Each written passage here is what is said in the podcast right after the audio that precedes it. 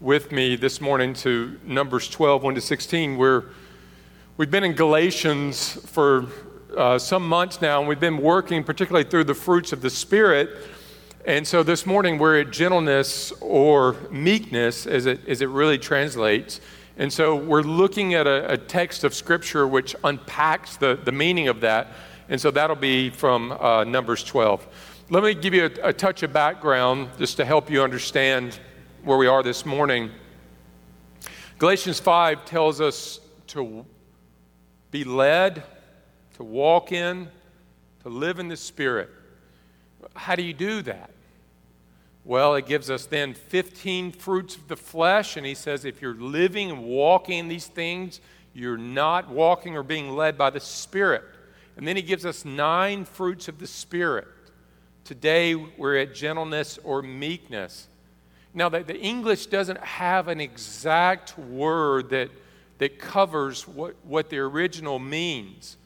But meekness, it, it speaks of an inward attitude of our lives submitted in all arenas to the government or the leadership of Christ.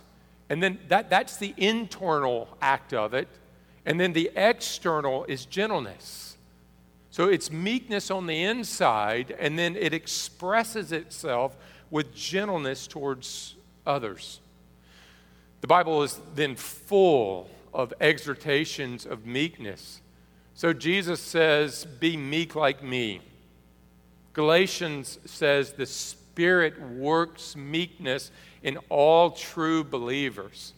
Titus 3 says, Tell tells us to be meek towards every person. And so this morning is, is particularly as we focus on providence and our worship, the question I want to come to you with first is do you understand your calling to meekness, especially with everything that's going on?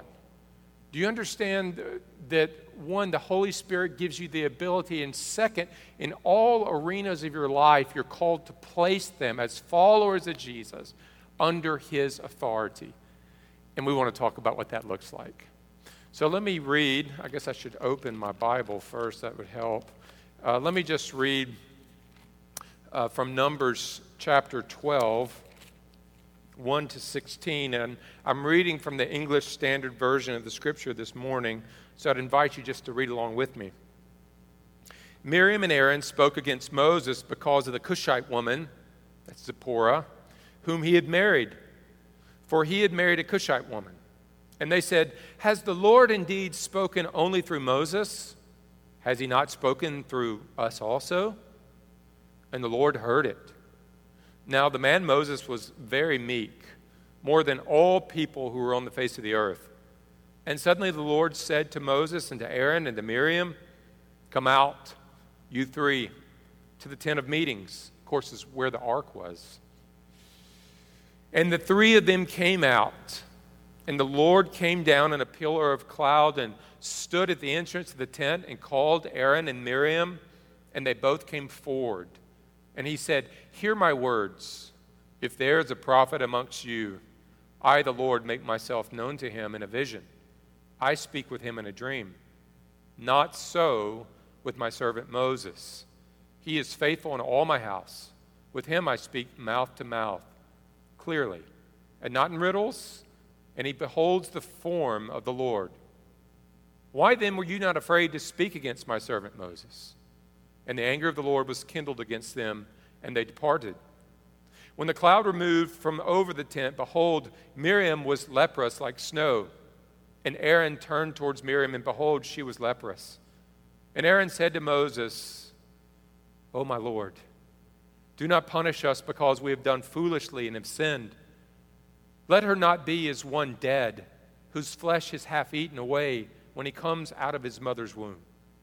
And Moses cried to the Lord, Oh God, please heal her, please. But the Lord said to Moses, If her father had put spit in her face, should she not be shamed seven days? Let her be shut outside the camp. Seven days, and after that she may be brought in again. So Miriam was shut outside the camp seven days, And the people did not set out on the march, so Miriam was brought in again. After that, the people set out. We'll stop there. Please pray with me. Father, we worship you right now, and we want to we want to be a city that's a light as a church on a hill here in Dothan and wherever we are. Lord, in one of those ways that we shine the glory of Christ is meekness. In everything right now in culture and on media, says be fearful, be anxious, be worried, take control, Lord, and that is the opposite of what we're called to do. Lord, give us the spirit empowered ability to reflect the meekness of Christ through how we live and use that to bring many to saving faith. Teach us now in Jesus' name. Amen. You know, when most people think of meekness, they often they think of weakness, don't they? They they think of cowardice, they think of timidity, they think of lack of confidence.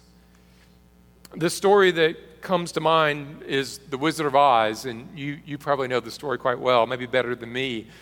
When Scarecrow, Lion, Dorothy, Tin Man, they enter the castle and they're gripping hands and they're shaking in fear, aren't they? And suddenly there's a loud voice and it says, Come forward. The lion says, Tell me when it's over. I want to go home. Fire comes up from the sides as they quake with fear. The loud voice again says, I am Oz, the great and the powerful. Who are you? Who are you? Dorothy steps up shaking and she says, I am Dorothy, the small and the meek. Now, in English, the word meekness and gentleness often means weakness and timidity. It's Dorothy before Oz, isn't it? But in the, in the scriptures, it's actually just the opposite meaning of that. In, in the Bible, when Paul says the Spirit works meekness in you, he is describing something that does not come out of weakness, but actually only comes out of strength. So you might say meekness never comes from weakness, it is a product of strength. So the word means strength under control. And, and that is your physical strength, your mental strength, your financial strength, all being controlled and led by the wisdom and the government of the Lord. Now, with love, joy, peace, patience, kindness, goodness, self control, you kind of know if you're lacking in those areas, right? Your, your spouse or your friends can point them out to you quite easily how do you know if you're living and walking in meekness? Well, just before Paul gives the nine fruits of the Spirit, he gives 15 fruits of the flesh, and, and they actually coincide quite well. They're opposites. And so, what we see, the opposite here of meekness in, in his list is enmity in relationships. That is, strife with other people. Fits of anger when you don't get your way, Paul says. So, people lacking in meekness, Christians, are impatient toward anyone who disagrees with them or when they don't get their own way. They must have everything their way. They also feel that people are out to injure them with their looks, their words, their emails, what they put on Facebook, thus giving them reason to be angry with others, it seems like all the time. And so they feel they're always treated unfairly. So therefore, they're always outspoken about what they want and about their hurts. And so without meekness, instead of all the strength, feelings, ambitions, goals of your life being controlled by the wisdom and the power of Christ for His glory, they are under the control of your wisdom and your flesh and the result is anger, malice, broken relationships, grieving the spirit, outbursts when you go to the grocery store and, and whatever you want is not there. So here's our main idea today is that we must show all meekness towards all people, like Titus tells us. Okay, so there's three things that we want to see. First is let's look at the meek less, the meek less. Verses 1 and 2 here in Numbers 12. Miriam and Aaron spoke against Moses because of the Cushite woman whom he had married, for he had married a Cushite woman. And they said, Has the Lord indeed spoken only through Moses? Has he not also spoken through us? Now, I want to add to that Titus 3 2, which says, Show meekness towards all people. Now, the hardest people to show meekness to are those who are closest to you. And right now, maybe it's your friends or your family or those who are in your home and have to be there, those that you love, those that you're closest to. And then, secondly, those people who attack us in anger or fits of rage or jealousy. And we actually see both of those here in Aaron and in Miriam. Verse 1 Miriam and Aaron spoke against Moses. So, their own brother, his own brother and sister, publicly publicly speak against him. They envy the honor he receives from God and from man. But this anger and jealousy had deeper roots than just envy. Look at your scriptures with me. They spoke against Moses because of the Cushite woman he had married. Okay, what does that mean, Rusty? Well, the, the, the Cushites lived in what's modern day Ethiopia, and they were known to be a very dark people. And so that probably means there's a bit of racism here, there's some cultural differences, but his family, particularly Miriam, did not approve of her.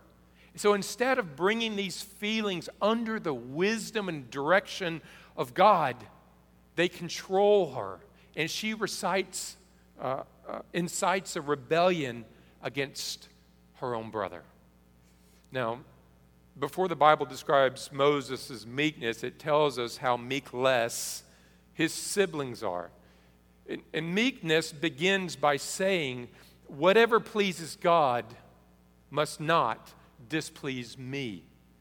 It is the quiet submission of our own lives in all areas and arenas to the will of God, submitting to every divine truth in Scripture and where it is lacking, the heart is hard towards submitting to God's will and His leadership.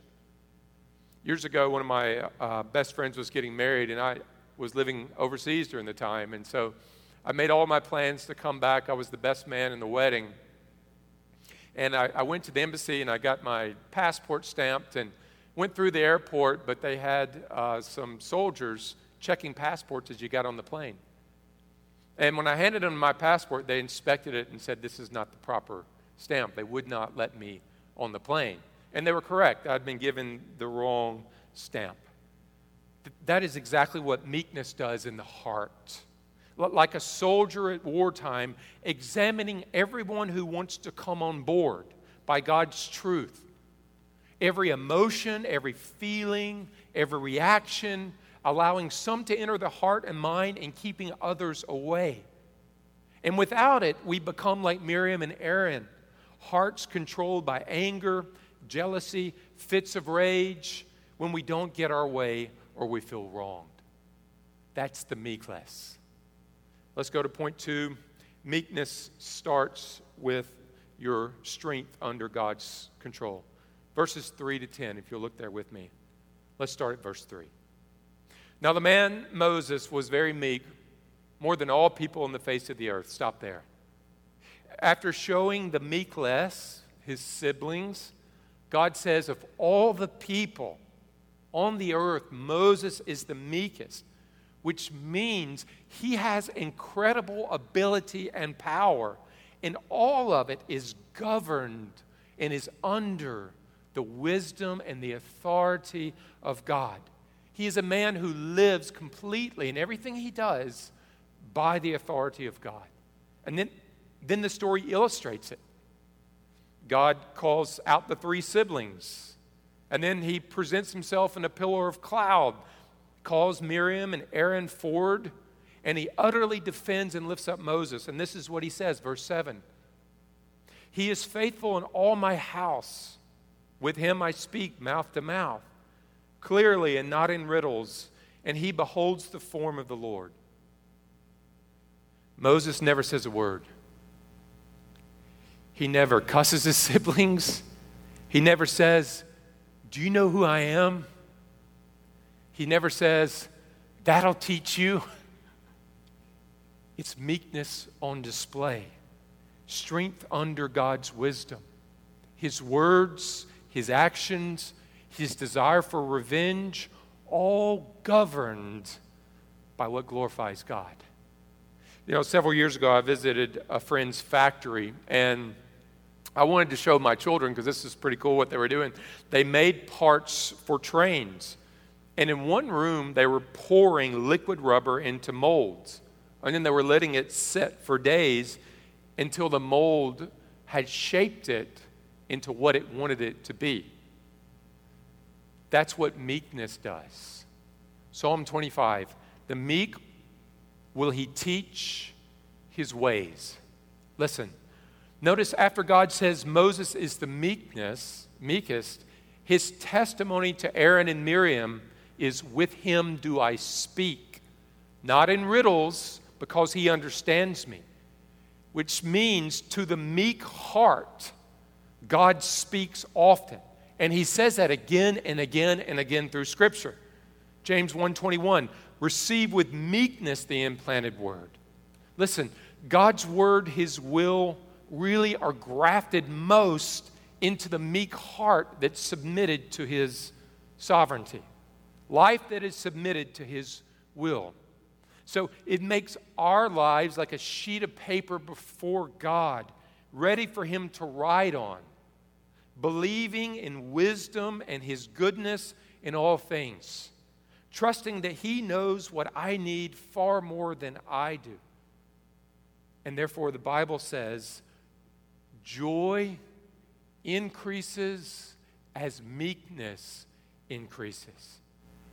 Isaiah 29 19, the meek also shall obtain fresh joy in the Lord. In other words, the more that you submit all of your life under the authority and the will of the Lord, the more His Word actually speaks and does a greater work in your heart and mind. And as that happens, it's the more that you actually draw close to Him in intimacy. And the closer you get to Him is where you find the greatest joy. Here's the third thing meekness. I'm kind of like a woman with long hair here, flipping it. Sorry about that. Third thing, meekness is the bond of Christian community. And we'll close with this meekness is the bond of Christian community. Numbers 12, verses 10 to 12, or 10 to 15. So, God's punishment is that Miriam becomes leprous. Her skin turns white as snow. And according to the law, she'd have to leave her people. She'd become an outcast, which is, which is very interesting here. What, what God does is Miriam doesn't like Zipporah, Moses' wife. There's certainly some pride involved here. And she wants then to drive Moses away. But God gives her leprosy, which turns her skin white and drives her away, removes her from her people. Now, I, I think what God is saying here is Miriam, you're proud of your light skin. I'll make it really white. I will show you what it feels like to be different, to be ostracized, to be an outcast. Now, notice Moses' response, verse 13. Look in your Bibles with me. And Moses cried to the Lord, Oh God, please heal her, please. This is meekness. His strength to punish her, his strength not to forgive her, his strength to refuse to pray for her as a mediator between God and her, his strength to disown her, all completely surrendered to God's will. So the only response we see from Moses towards his sister who tried to harm him is grace, love, and mercy. He prays for the one who has tried to hurt him. Spirit enabled meekness is at the heart of Christian community. Galatians 6 1. Listen. Restore sinful brothers in a spirit of meekness. 2 Timothy 2:25. Don't be argumentative, but correct people in meekness. 1 Corinthians 10:1 Paul says, "He entreats them by the meekness and gentleness of Christ." My friends, Paul calls us to action during this time by Jesus' meekness. Rusty, what does that mean? It means just this. What motivates us to action and how we live right now is remembering that Jesus, the creator and the sustainer of all things, one who is all powerful, put all of his power under the Father's control and became man, doing the will of God, dying the death of a criminal, having his body hung on a cross, all to restore us to relationship with the Father. And Paul says, Let the loving meekness of Christ, which restores you to God, which brought you saving grace, motivate you to show meekness to others. In other words, your meekness and how you live is to be motivated by his meekness and then reflects it. It reflects it. Right now, we're experiencing more pressure, more anxiety than maybe any time in your life, more concern. And the temptation in these times is to say, I'm going to get mine, isn't it?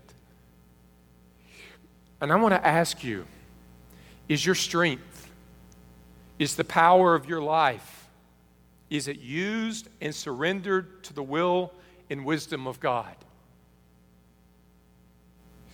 the strength of your intellect, the strength of your business, of your leadership, of your finances, of how you treat your coworkers or those who actually work for you, your employees, your physical strength. And if so, the fruits are, like we see here, rich fellowship in God's community. Second, receiving God's word with rich soil, like a harvest it'll produce in your life, and real and fresh joy and fellowship with Him. In other words, by the Spirit working meekness in you, you will display exactly what the world needs most. It is the gospel of Christ one who is all powerful, all knowing, stepping down and dying on a cross so that we might be saved and restored by grace through faith alone. Father, I thank you for your word, and I ask that you would speak to us. Lord, one of the ways that we glorify you, we proclaim Christ, particularly during this time, is meekness. And when we examine our own hearts, there's a lot of selfishness there.